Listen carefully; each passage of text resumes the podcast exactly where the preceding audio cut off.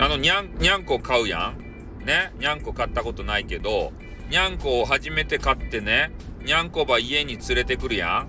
そしたらにゃんこって土下になると、ね？え、人、人見知りすると、それそれとも、もう、あれ、部屋の中にこう放放った瞬間にね、ピャーって走りまくると、どんな感じと、キョロキョロしたりすると、ここはどこやどこやみたいな形で、そんな形で、キョロキョロしちゃうとにゃんこってどんな、どんな、あの、性格にもよると。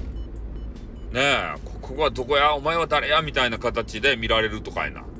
なんかそういう、なんかね、そういうあの動画があるやん、あの YouTube で。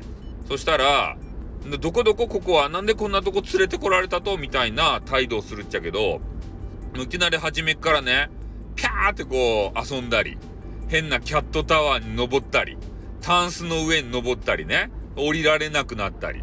なんかそんなあの、活発的なニャンコっておると、あの、最初から、しょっぱなからさ、そんなやつはおらんと。ねえ、その辺のあの、にゃ、にゃんこ好きのあの意見を聞きたいと思います。じゃあ終わります。あーってー